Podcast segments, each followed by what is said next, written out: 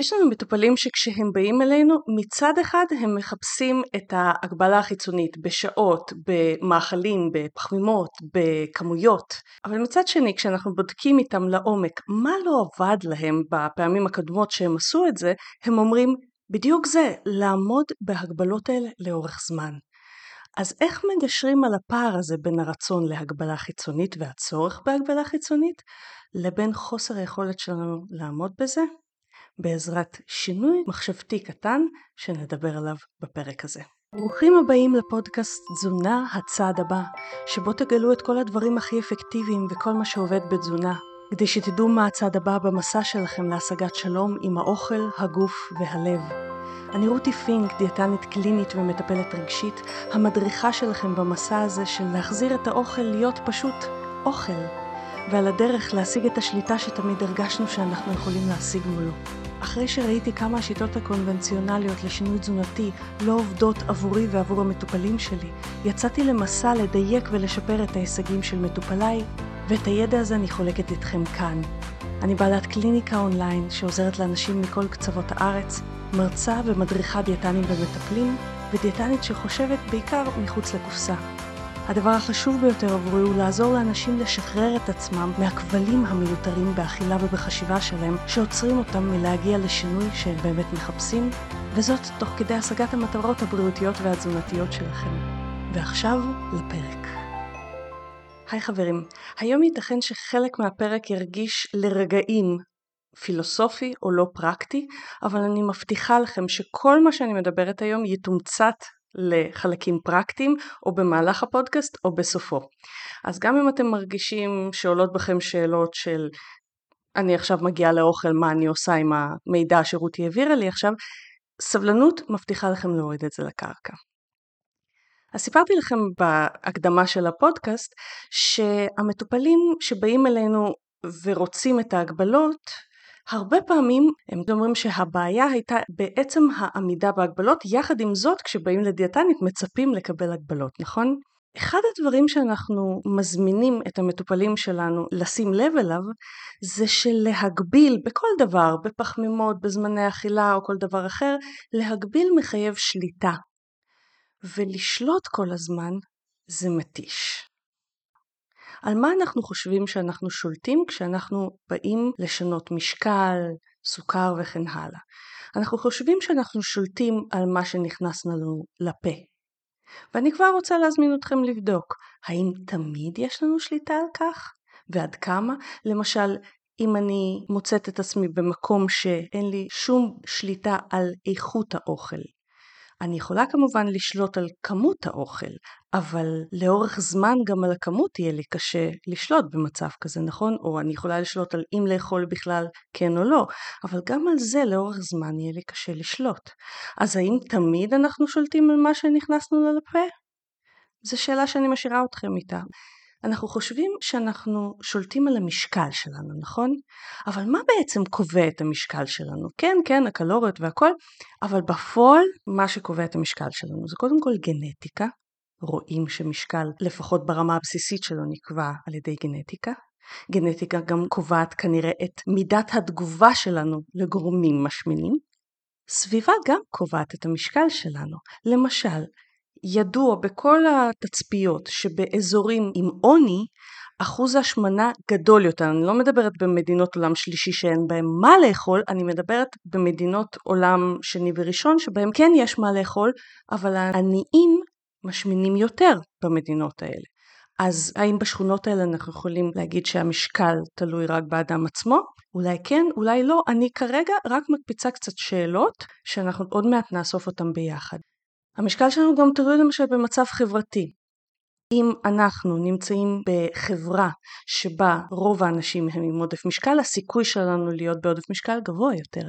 שוב, אני מדברת איתכם סטטיסטיקה מחקרית. אז האם המשקל שלנו תלוי רק בנו? הוא תלוי כנראה במידה מסוימת בנו, אחרת לא הייתי עושה את כל הפודקאסט הזה או בוחרת במקצוע הזה. אבל האם כל המשקל שלנו תלוי בנו? זו שאלה. עכשיו, עוד משהו שאנחנו חושבים שאנחנו שולטים בו זה החשקים שלנו. איזה חסר אופי אני, איך עוד פעם בא לי ואני לוקח, נכון? אבל האם אנחנו באמת שולטים אם החשק שלנו יתעורר או לא, ועד כמה? למשל, אנחנו יודעים במחקרים שאנשים עם נטייה להשמנה, יש להם יותר נטייה להתגרות ולרצות מאכלים משמינים. אותו דבר אנשים עם קשב וריכוז. אז האם אנחנו 100% בשליטה על החשקים שלנו ועל העמידה בהם? זו שאלה. אנחנו גם חושבים שאנחנו שולטים באם אנחנו ניפול או לא ניפול. אבל אם היה לי שקל על כל פעם שאומרים לנו אני הייתי בטוחה שהפעם לא אפול ולא יודעת מה קרה לי נפלתי. מה זה לא יודעת מה קרה לי הזה? מי שלט שם? אז לכאורה אנחנו יכולים להגיד אנחנו. אבל איזה חלק בנו שלט בנו שבחר לפעול בניגוד לרצונות העמוקים שלנו? וכל זה מביא אותנו אל השאלה על מה אנחנו חושבים שאנחנו שולטים ועל מה באמת יש לנו שליטה. ועד עכשיו אתגרתי לכם קצת את החשיבה הזאת של האם אנחנו באמת שולטים בדברים האלה, אבל חשוב לי להדגיש משהו. כל האתגור הזה לא נועד להגיד לכם מאחורי הקלעים לא, אנחנו לא שולטים בכלום. לא. אבל הוא נועד להגיד שייתכן שיש לנו פחות שליטה מאשר אנחנו חושבים, ומצד שני, אולי המחשבה הזאת יכולה דווקא להיות מקור של כוח. אנחנו מיד ממשיכים ואתם תבינו על מה אני מדברת.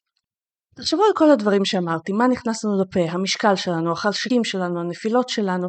אנחנו יכולים הרי לבלות חיים שלמים בלנסות לנהל ולשלוט בכל הדברים האלה. עובדה, יש כאלה שמצליחים.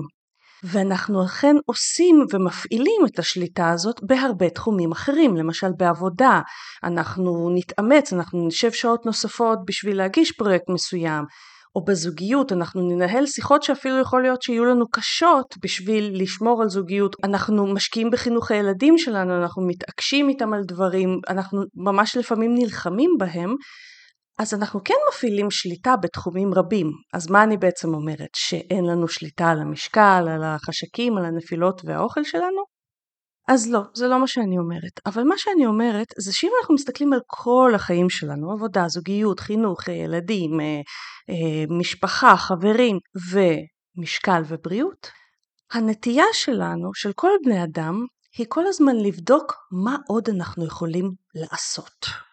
למשל, בן אדם בא אליי ואני מדברת איתו על אכילה רגשית שמתחתיה אנחנו מגלים שקיים רגש מסוים. ואז השאלה הראשונה שהוא שואל, אוקיי, אז מה אני יכול לעשות עם זה? אנחנו כל הזמן מחפשים את ה-to-do. אז תני לי את הכלי הבא, את הטיפ הבא, את הדבר הבא שאני יכול לעשות כדי להימנע מלהרגיש את זה, להימנע מהחשק, להימנע מלהכניס לפה את מה שמזיק לי, והשאיפה הזאת לעשות היא מאוד מאוד נכונה. אבל בצורה שאנחנו עושים את זה בחיים המערבים שלנו, זה מאוד מאוד מתיש. הניסיון הזה להיות כל הזמן בעשייה, כל הזמן לשלוט, כל הזמן להפעיל שליטה, הנטייה הזאת לא לאפשר לעצמנו שנייה את העצירה, להיות שנייה בדברים בלי לעשות, רק להתבונן בהם, הניסיון הזה נורא מתיש. המון אנשים שהכל מתוקתק אצלם בכל התחומים, מגיעים אליי ואומרים, אני לא מבין, בכל החיים אני מתוקתק, אבל בערב אני מגיע ואני בבולמוס אחד גדול. אני כל כך שולט בחיים שלי, איך זה שבערבים אני לא שולט באוכל שלי? ואחרי כמה פגישות הוא מגלה שהשליטה שהוא מפעיל בחיים שלו בכל התחומים האחרים כל כך גדולה שלא נשאר לו כוחות נפש והוא צריך להתניע את הכוחות נפש בחזרה בערב להחזיר לעצמו את הכוחות נפש האלה בעזרת אוכל. וזה הבולמוסים זה כאילו חזק ממנו כן. כי הנפש כל כך התרוקנה בעזרת כל הניסיון הזה לעשות ולפעול ולהשיג ולשלוט שהיא פשוט מותשת. וכן אין מה לעשות אוכל גם מעלה לנו אנרגיה נפשית לתקופה קצרה אבל מעלה אז אולי אנחנו יכולים להסכים על זה שבחיים שלנו אנחנו כל הזמן בדואינג, וכשאנחנו לא בדואינג אנחנו בגלילה של מסכים, שזה עוד דואינג.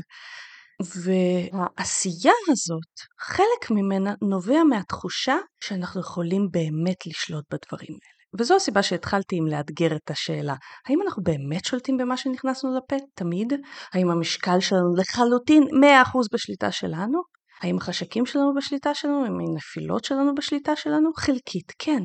אבל יש כל כך הרבה דברים שאנחנו לא יכולים לנבא. אני אתן לכם דוגמה, הייתה לי מטופלת שהיה לה המון אכילה רגשית, המון. ועבדנו איתה, והתקדמנו מאוד, אבל משהו שם עוד היה תקוע. ותוך כדי הטיפול ובלי קשר לטיפול היא התחילה לעבור איזשהו תהליך אה, פנימי שקשור לאימא שלה ביחס למערכת היחסים עם אימא שלה. וכשהתהליך הזה השתחרר, פתאום כאילו נעלמה לה כל האכילה הרגשית שהיא עבדה עליה שנים ושהייתה לה שנים. האם היא יכלה לנבא שזה בדיוק הדבר שיעשה את כל ההבדל בתזונה שלה ושהיא תרד אחרי זה במשקל, פשוט כי הנושא הזה של אימא שלה ירד לה מהכתפיים ויעניק לה אנרגיה לנפש שהיא חיפשה לקבל באוכל לפני זה, היא לא יכלה לנבא את זה בהכרח. אז אם אנחנו יכולים לנבא הכל, לא, אנחנו לא יכולים לנבא הכל. יש אמירה אהובה ומאוד ידועה, אלוהים תן לי לשנות את הדברים שאני יכול לשנות, להשלים עם הדברים שאני לא יכול לשנות ואת החוכמה להבדיל ביניהם. כשאנחנו כל הזמן מנסים לשלוט בהכל, אנחנו חיים באשליה שאנחנו יכולים לשלוט בדברים שאין לנו יכולת לשלוט. יש מטופלים שעושים הכל בשביל לרדת במשקל, והם ירדו נגיד 10-15 קילו, 20 אפילו, אבל פתאום הם נתקעים ואנחנו עושים כל מיני משחקים ושינויים ושום דבר לא זז. והם עושים הכל, הם אפילו הולכים לפעמים לאקסטרים כבר לא בפיקוח שלי, בשביל להוריד במשקל באמצעים טבעיים, והמשקל לא זז. הם צמים לסירוגין כבר ברמה של uh, כמעט הרעבה. אני לא מעודדת את זה, ממש שלא תבין אותי לא נכון. אני פשוט אומרת שהם כבר עושים דברים כאלה לא בהשגחתי, אני רואה אותם אחר כך, וככה מדיבור אני מבינה שזה מה שהם עשו. ועדיין המשקל לא זז. אז יש דברים שהם כן בשליטה שלנו, אנחנו יכולים למשל להחליט על כיוון מסוים של אכילה, אנחנו יכולים להחליט על שעות מסוימות של אכילה, אבל גם אם אנחנו נעשה את כל זה פרפקט, האם תמיד בהכרח נקבל את התוצאה הזאת? לא. זו הסיבה שכשאנשים שואלים אותי באיזה קצב אני ארזה, הלוואי והייתי יכולה לענות. תאורטית, תאורטית נגיד בגירעון קלורי של 500 אה, קלוריות ליום, אתה תרד בין חצי קילו לקילו בשבוע במשקל, תאורטית. בפועל, לפעמים אתה לא תרד. לפעמים אתה לא תרד כי אתה חושב שאכלת את הקלוריות שאתה חושב ולא שמת לב פה נשנוש שם נשנוש שעשו את ההבדל. לפעמים הגוף נתקע. ויש מצבים כאלה, אני אקליט לכם פודקאסט בהמשך על אה, כל הנושא הזה של set point והתעקויות במשקל. אז האם אנחנו באמת יכולים לשלוט במשקל שלנו? משקל ואכילה הם כל כך הרבה דברים ביחד שמאה אחוז שליטה אנחנו לא יכולים להשיג. ולכן בנושא הזה תן לי לשנות את הדברים שאני יכול לשנות. לפעמים זה אומר להתעקש מול החשק כדי להיגמל מהתמכרות לאוכל. אבל לפעמים זה להשלים עם זה שיש לי התמכרות ואני לא יכול לשנות אותה, נותנת לי את הכוח להתייחס לכל האכילה שלי בצורה אחרת. אני מיד ארחיב לכם את זה כדי שתבינו. ולכן אלוהים תן לי לשנות את הדברים שאני יכול לשנות ולהשלים עם הדברים שאני לא יכול לשנות, ואת החוכמה להבדיל ביניהם, זה בדיוק הדבר שאני והדיאטנית שלי עובדות עם כל מטופל ומטופל אישית. כי לפעמים האדם עצמו לא יכול להבדיל בין מה לשנות ומה לא לשנות, ולפעמים אפילו הדיאטנית צריכה לנסות האדם כמה דברים מושכלים עד ששנינו נבין מה הוא יכול לשנות, פסיכולוגית אני מדברת, ומה הוא צריך לקבל, ואז אם הוא מקבל את זה דווקא ערוץ אחר נפתח בפניו שנותן לו דווקא יותר תקווה. זה בלתי אפשרי, אפילו פיזיולוגית, להיות כל הזמן בעשייה וכל הזמן בשינוי. בדיוק כמו שאנחנו לא יכולים להיות ערים 24/7, נכון? אנחנו צריכים לנוח, אנחנו צריכים לישון. האקטיביות והפסיביות הם חלק מהמחזור של הטבע, מהמחזור הפיזיולוגי שלנו ומהפסיכולוגיה שלנו. ולכן ההתעסקות כל הזמן רק עם מה לעשות היא לא נכונה, היא נכונה לחלקים מסוימים מאוד. יש מצבים שבהם קודם עושים ואז חושבים, חד משמעית, אבל החוכמה היא להבדיל ביניהם. חכו רגע לפני שאתם מנתקים את הפודקאסט בשלב הזה, כי אני הולכת להסביר לכם בצורה שאולי תפיל לכם כמה אסימונים. אני הולכת להטיל פה פצצה, שהפתרון לפעמים טמון בלשמוט את השליטה. לפעמים זה כל כך מעייף לשלוט, שהדבר היחיד שנשאר לנו לעשות, אנחנו כל כך כבר התעייפנו, זה פשוט לא לעשות. עכשיו, אנשים, כשאני אומרת להם אולי אנחנו לא נתעסק בלעשות, אומרים אז מה אני אוכל כל היום? אבל לאכול כל יום זה עדיין לעשות. אז לא על זה אני מדברת כשאני אומרת לשמוט את השליטה ולעשות פחות. אנשים חושבים שאם הם לא יעשו כלום, אז הדרך לאובדן השליטה על האוכל והמשקל מיידית. אבל לפעמים העשייה הגדולה היא להפסיק לעשות. ותחשבו על זה רגע. ההפך מלא לעשות, רוב האנשים חושבים שזה אומר להתעצל ולהפסיק את מה שעושים כרגע. אבל זה לא נכון. ההפך מלא לעשות זה לא עצלנות. כי אנחנו יכולים לא לעשות שום דבר, ותוך כדי זה לעשות הרבה בראש. אוף, למה אני לא עושה מספיק? יש לי גם את זה וגם את זה לעשות, מתי אני אעשה את זה, איך אין לי כוח לזה? זה עדיין עשייה, אמנם מבראש, אבל זה עדיין עשייה. ההפך מלא לעשות הוא להיות. באנגלית זה נשמע יותר ברור, ההפך מ-doing זה being. ומה זה אומר להיות? מה זה אומר ה-being הזה? להיות או לחוות זה לחוות את הרגע הזה, להרגיש אותו ברגשות שלנו, גם אם הוא לא נעים, מבלי לעשות עם זה משהו, מבלי להגיב, לעצור כל עשייה, מבלי לחשוב על מה עוד אני יכול לחשוב כפתרון, או איזה עוד החלטות אני צריך לקחת, או מה עוד אני צריך לעשות. לתת לרגע הזה להביא את הרגש ואת החוויה שהוא מביא איתו, גם אם היא לא נעימה, כי מחוסר נעימות גם מגיעים פתרונות, רצון לעשייה ורעיונות חדשים. אבל יותר מזה, להיות, being, זה משהו מאוד מאוד אקטיבי. כי להיות זה להרגיש, זה העשייה שם, להרגיש את מה שאנחנו מרגישים מבלי לברוח ממנו. שזה אומר לתת לרגש או לחשק, או לרצון, או לתסכול, או למה שזה לא יהיה שם, להיות שם מבלי לבקר אותו, לפסול אותו, לדחוק אותו, אבל מצד שני גם בלי, להגיב אליו. כי גם להגיב אליו זה עשייה. למשל, יש לי חשק ללכת לאכול, ונגיד אני לא רעבה, ואני יכולה לריב עם עצמי, אני אוכל עכשיו, אני לא אוכל עכשיו, בא לי מתוק, אוף, אני לא צריכה לאכול את המתוק הזה, הוא יעלה לי את הסוכר, הוא ישמין, טה-טה-טה-טה-טה-טה. אוקיי? זה עשייה, זה הניסיון לדחוק את הרצון הזה לאכול. זה עדיין עשייה. אני מפעילה כוח מול עצמי כדי לעצור את החשק הזה. להיות, שזה ההפך מלעשות, במצב הזה הוא להגיד, אוקיי, אני שמה לב, יש לי חשק, יש לי, בא לי נורא. אני אתן לבא לי הזה להשתלט לי על הגוף, ואני אסתכל איך הוא מתבטא בגוף מבלי להגיב אליו. אבל מבלי לעצור אותו ומבלי לשלוט בו, אני אתן לו להגיע לעוצמה שלו. אם אני חוששת שתוך כדי כך אני כן עלולה לעשות משהו פוגעני לעצמי או לאחרים, אני יכולה לנעול את עצמי בחדר. כי יש אנשים שחוששים מהעוצמות של הרגשות שלהם, אבל כך או כך, אני נותנת לרגע הזה ולמה שהוא מביא איתו רגשית להיות. כי ההוויה שלנו עוברת גם דרך הרגשות שלנו, לא דרך דחיקה של הרגשות שלנו. ובשביל זה חשוב להפריד בין הרגש או הדחף לפעולה שהרגש או הדחף הזה מבקשים. כל רגש הוא לגיטימי ואנחנו לא באמת יכולים לעשות המון שליטה על הרגשות שלנו. אנחנו יכולים להדחיק אותם, אבל הדחקה זה אחד הדברים הכי לא בריאים שאפשר לעשות לרגשות. אוכל זה דרך שרוב האנשים בהשמנה מדחיקים רגשות אגב. אז אנחנו רוצים לתת לרגש להיות, אבל לא לפעול בצורה שהרגש מבקש. להפריד בין הרגש לפעולה, כי כל רגש הוא לגיטימי. מותר לי לכעוס, מותר לי לרצות נורא מתוק, מותר לי להיות מתוסכלת, מותר לי להיות עייפה רגשית, מותר לי לא להיות האימא המושלמת, מותר לי להראות חולשה, אבל לא כל פעולה ביחס לזה לגיטימית. אני אתן לכם דוגמה. ביום שבת הייתי מאוד מאוד עצובה, והעצב הזה בא אליי בגלל משהו שנאמר לי, בזמן ששיחקתי עם הבן שלי באיזה משחק.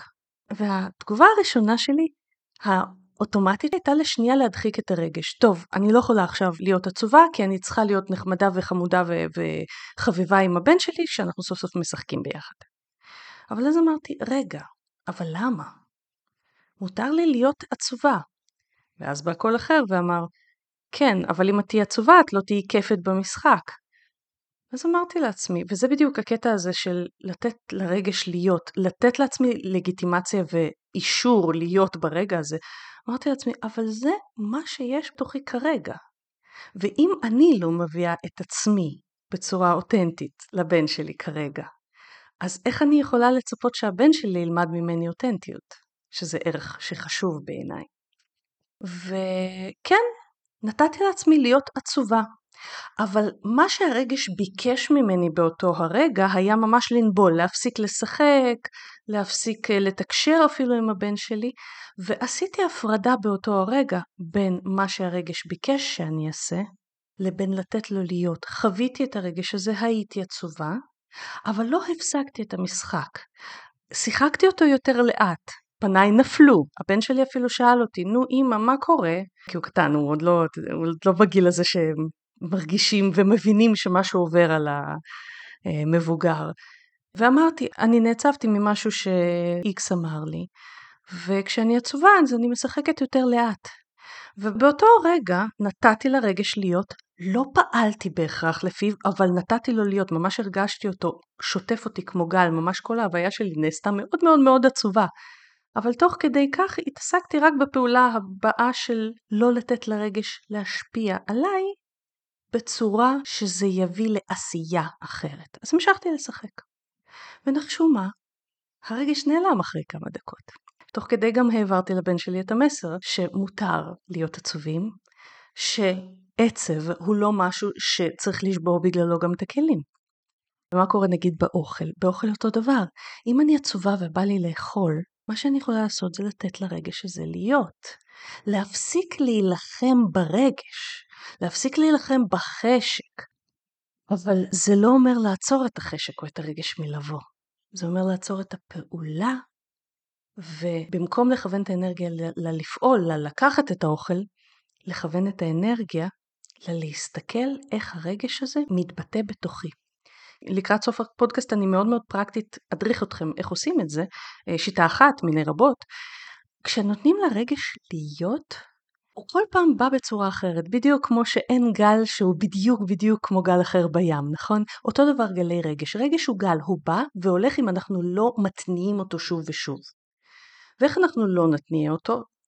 מצד אחד אנחנו לא נלחם בו, כי אז הוא יבוא כל פעם מחדש, אנחנו ניתן לו לגיטימציה, אוקיי, זה מה שיש עכשיו, זה מה שאני מרגישה עכשיו.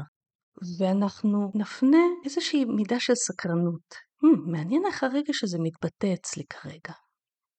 זה להפסיק לעשות ולהיות. או יותר נכון, להרפות מהעשייה ולהגליד לעצמנו, קדימה רגש, קדימה דחף, בוא, אני מוכן להוות אותך. לשמוט שליטה זה בדיוק מה שקורה שם. זה ממש תחושה כזאת של במקום אה, אני מנסה, מנסה, מנסה, תחושה כזאת של אה, אני מרפה אל תוך זה, אני מכיר באנושיות שלי, אני מכיר בזה שהרגש הזה, או הרגע הזה, לא נעים לי, וזה הרגע הזה. אבל יש משהו מאוד מאוד משחרר שם. לשמוט שליטה במקום הזה זה להגיד לעצמנו, אני לא יכולה לשלוט בכל המשתנים. הרגש הזה כבר הגיע, זהו, הגיע. כמו גל, אם גל מגיע, אנחנו לא יכולים לשלוט בו. אנחנו יכולים להגן על הסביבה שלנו, אנחנו יכולים להגן על עצמנו, אבל הוא חייב לעבור כבר. לשמוט שליטה זה גם להגיד שאני כרגע עושה רק את הטוב ביותר שלי. לשמוט שליטה זה גם להפסיק לחרוק שיניים כדי למנוע כל נפילה, ולהתחיל להתנהל מתוך הידיעה שנפילות הן חלק מתהליך. וכל עוד אנחנו לומדים מהן ולא מתכחשים להן, אנחנו דווקא מתחזקים מהן. כי להפך, לפעמים להוות את הנפילה, כלומר להרגיש את הביאוס, להרגיש את הנפיחות הזאת מעודף אכילה, להרגיש את הכבש, ולא להתחמק על ידי אשמה מלהרגיש אותם, ממש לחוש אותם בגוף, אפילו להעצים את התחושה הזאת, לתת לה לשטוף את כל כולנו, החוויה הזאת מעודדת יותר מוטיבציה מאשר לכפות על עצמנו לעשות עוד משהו שם שאין באותו רגע בכוחנו לעשות.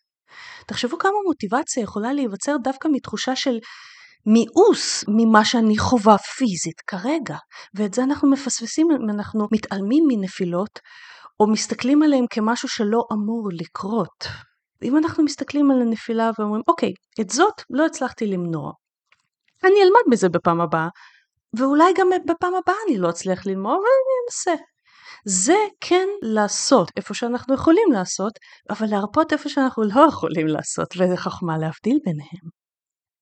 וזה בדיוק מה שמבדיל את כל הידע שקיים באינטרנט מהתהליכים שאנחנו מעבירים את המטופלים שלנו בקליניקה, אני והדיאטניות צוות שלי. אנחנו מלמדים אתכם להכיל נפילות במקום להתרסק עם נפילה. מה זה אומר להכיל נפילות? להכיל נפילות זה אומר מצד אחד ללמוד מהן, מצד שני לא לטאטא אותם מתחת לשטיח ולהגיד זה לא בסדר, אני צריך לשלוט בזה. הלמידה היא כל השליטה שאתה יכול להפיק מהנפילה. אם למדת, אז הדבר שאתה יכול לשלוט בו זה לנסות בפעם הבאה לעשות את מה שלמדת, ואולי זה הצליח. ואז מצוין, מנעת נפילה, שלטת בזה. אבל אולי זה לא הצליח, כי יש משתנים שהם לא בידיים שלך, ואז אתה לומד על עוד משתנה שאתה יכול לעבוד איתו. וככה הנפילות הופכות להיות מנוע לשיפור. וכך אנחנו מכילים נפילות במקום להתרסק איתן. נפילה הופכת להיות הזדמנות להשתפר, ולא אוי, זהו, זה לא עובד. ועם היכולת להכיל נפילות, משתפרת היכולת להתמדה, כי מתי אנחנו מפסיקים תהליכים ואז עולים הכל בחזרה? כשנפילה מרסקת אותנו. אבל אם נפילה לא מרסקת אותנו, אז אנחנו מתמידים. נכון, יש ups ודאונס, אבל אנחנו מתמידים, נכון? זה אחד הדברים שמפרידים בין התהליכים שאנחנו מעבירים בקליניקה לבין כל הידע שאני נותנת בשמחה בחינם, שאין שום דרך להעביר בפודקאסט או בסרטונים. לשמוט שליטה ולהפסיק לעשות ולהתחיל גם להיות, זה גם להבין שיש לנו רגעים שבהם יש לנו יותר כוחות לעשות ויש כאלה שפחות. אבל בכל רגע שאין לנו כוח לעשות, תמיד נוכל לשחרר את הציפייה לעשות, ופשוט להתרפק אל תוך הרגש, להיות. וזה העשייה שאנחנו יכולים לעשות באותו הרגע. ושוב, לקראת סוף הפודקאסט אני אסביר לכם איך עושים את זה לפחות טכניקה אחת. עכשיו, להיות זה פעולה אקטיבית של להפסיק להתנגד למה שקורה בתוכי, ולתת לזה לשטוף אותי כמו גל, כמו אמבטיה, ולהתבונן בזה מבלי להגיב. זה אנחנו הבנו כבר. ולשמוט את השליטה הזו ולהיות, להוות את הדברים כפי שהם, זה להסכים להיות לא מושלמים, לא לחלוטין בשליטה. למשל, להסכים לשים לב שהגוף שלנו לא לגמרי בשליטה שלנו. למשל, אנחנו בשליטה אולי על כמה נשתה ברגע נתון, אבל אנחנו לא בשליטה כמה בדיוק נשתין מזה, נכון? הגוף יחליט. אנחנו בשליטה אולי מתי נלך לישון, אבל אנחנו לא בדיוק בשליטה מתי נרדם או בדיוק מתי נקום, נכון? אז לשמוע את שליטה מחייב את ההבנה הזאת שיש דברים שהם באמת לא בשליטה שלי, ואחד מהם זה הרגשות שלי. וכשהם באים, אני יכול לתת להם לעבור. ולמתקדמים אני גם אשאל עוד משהו, האם המשקל שלנו עד כדי כך בשליטה שלנו? כי אנשים אומרים, אוקיי, כן, הנה, זאת וזאת ירדה ומחז... ושומרת על זה כבר עשר שנים, והיא עברה את גיל המעבר, והיא לא השתנתה בכלל במשקל. ואני מכירה הרבה כאלה, ואני רואה אותם לפעמים בקליניקה. ומה שאני רואה הרבה פעמים זה את המחיר שהן משלמות בשביל לשלוט במשקל. כי המחיר הוא מחשבות נונסטופ סביב האוכל, חרדות סביב אוכל, חרדות סביב משקל, טקסים של הישקלות, טקסים של בדיקת אחוזי שומן, הכתבה של המשקל איך נרגיש לאורך היום אם אנחנו במשקל שאנחנו רוצים להיות או פחות ממנו, נרגיש שהיום הזה מוצלח, או שאולי אפילו מותר לנו לחגוג, ואם אנחנו עלינו במשקל אז אסור לנו לחגוג, או אנחנו מבואסים לאורך כל היום. כל הדברים האלה שהם מאפיינים אגב של הפרעות אכילה. כל הדברים האלה במצב הזה בשליטה בשביל שאדם יהיה בשליטה על המשקל. אז האם להתנהל מתוך חשיבה של הפרעת אכילה והמחיר שהיא גובה מאיתנו זה שליטה או דווקא אובדן שליטה? ואם אתם מבולבלים כרגע, בואו נוריד את זה לקרקע. איך מיישמים את כל מה שאמרתי עכשיו? מיישמים את זה במקומות שיש לנו את המלחמות הקשות ביותר שלנו, איפה שאנחנו נופלים שוב ושוב ושוב, איפה שאנחנו כבר מותשים מלעשות ולעשות מלחמות, איפה שכבר ניסיתם הכל ושום דבר לא עזר לאורך זמן. אני אומרת מראש, זה הרבה יותר קל ללמוד את זה עם מישהו שמדריך אתכם את זה. אנחנו מלמדים את זה בקליניקה שלנו, ויש עוד אנשי מקצוע מתחומים שונים שמלמדים את זה. אבל אם אתם רוצים לנסות לבד את מה שאני אלמד אתכם, ברגע שהמצב הזה בא, אתם בודקים מה קשה לי, איפה אני מנסה להיאחז בשליטה, איפה יש לי אשליה של שליטה, וגם אם אתם לא בודקים את זה, באותו הרגע שיש את הקושי, את הקושי לעמוד מול משהו, אתם מרפים אל החוויה של חוסר הנעימות מהקושי. אתם מפנים אליה את כל תשומת הלב, לא לאוכל, אלא לחוסר נעימות, לדחף, לרגע שלא נעים, ונותנים לתחושה הזאת, לחוויה הזאת, לשטוף אתכם, ממש כאילו טבלתם בהדרגה לתוך אמבטיה של החוויה הזאת, הלא נעימה, כן. ותוך כדי אתם צופים בזה כאילו מהצד בסקרנות. Hmm, מעניין. הנה, אני מרגישה את זה בבית החזה. Hmm, מעניין, עכשיו אני מרגישה את הנשימה שלי מואצת. אני שמה לב שעולות בי מחשבות של, נו, אני צריכה להפסיק את זה, אני צריכה לאכול. אבל אתם לא מגיבים. זה הרפייה. להיות פסיבי באמת. כלומר, לא לפעול עם הדבר הזה, להיות פסיבי. ואם אתם נותנים לחוויה הזאת מספיק זמן, אתם מגלים שהיא חולפת לבד. האם היה לכם פעם מצב שהייתם כל כך עצובים, שכל מה שיכולתם לעשות היה או לבכות או להשתבלל כזה מתחת לפוך או, או להתבודד ולא היה שום דבר אחר שהיה לכם כוחות לעשות?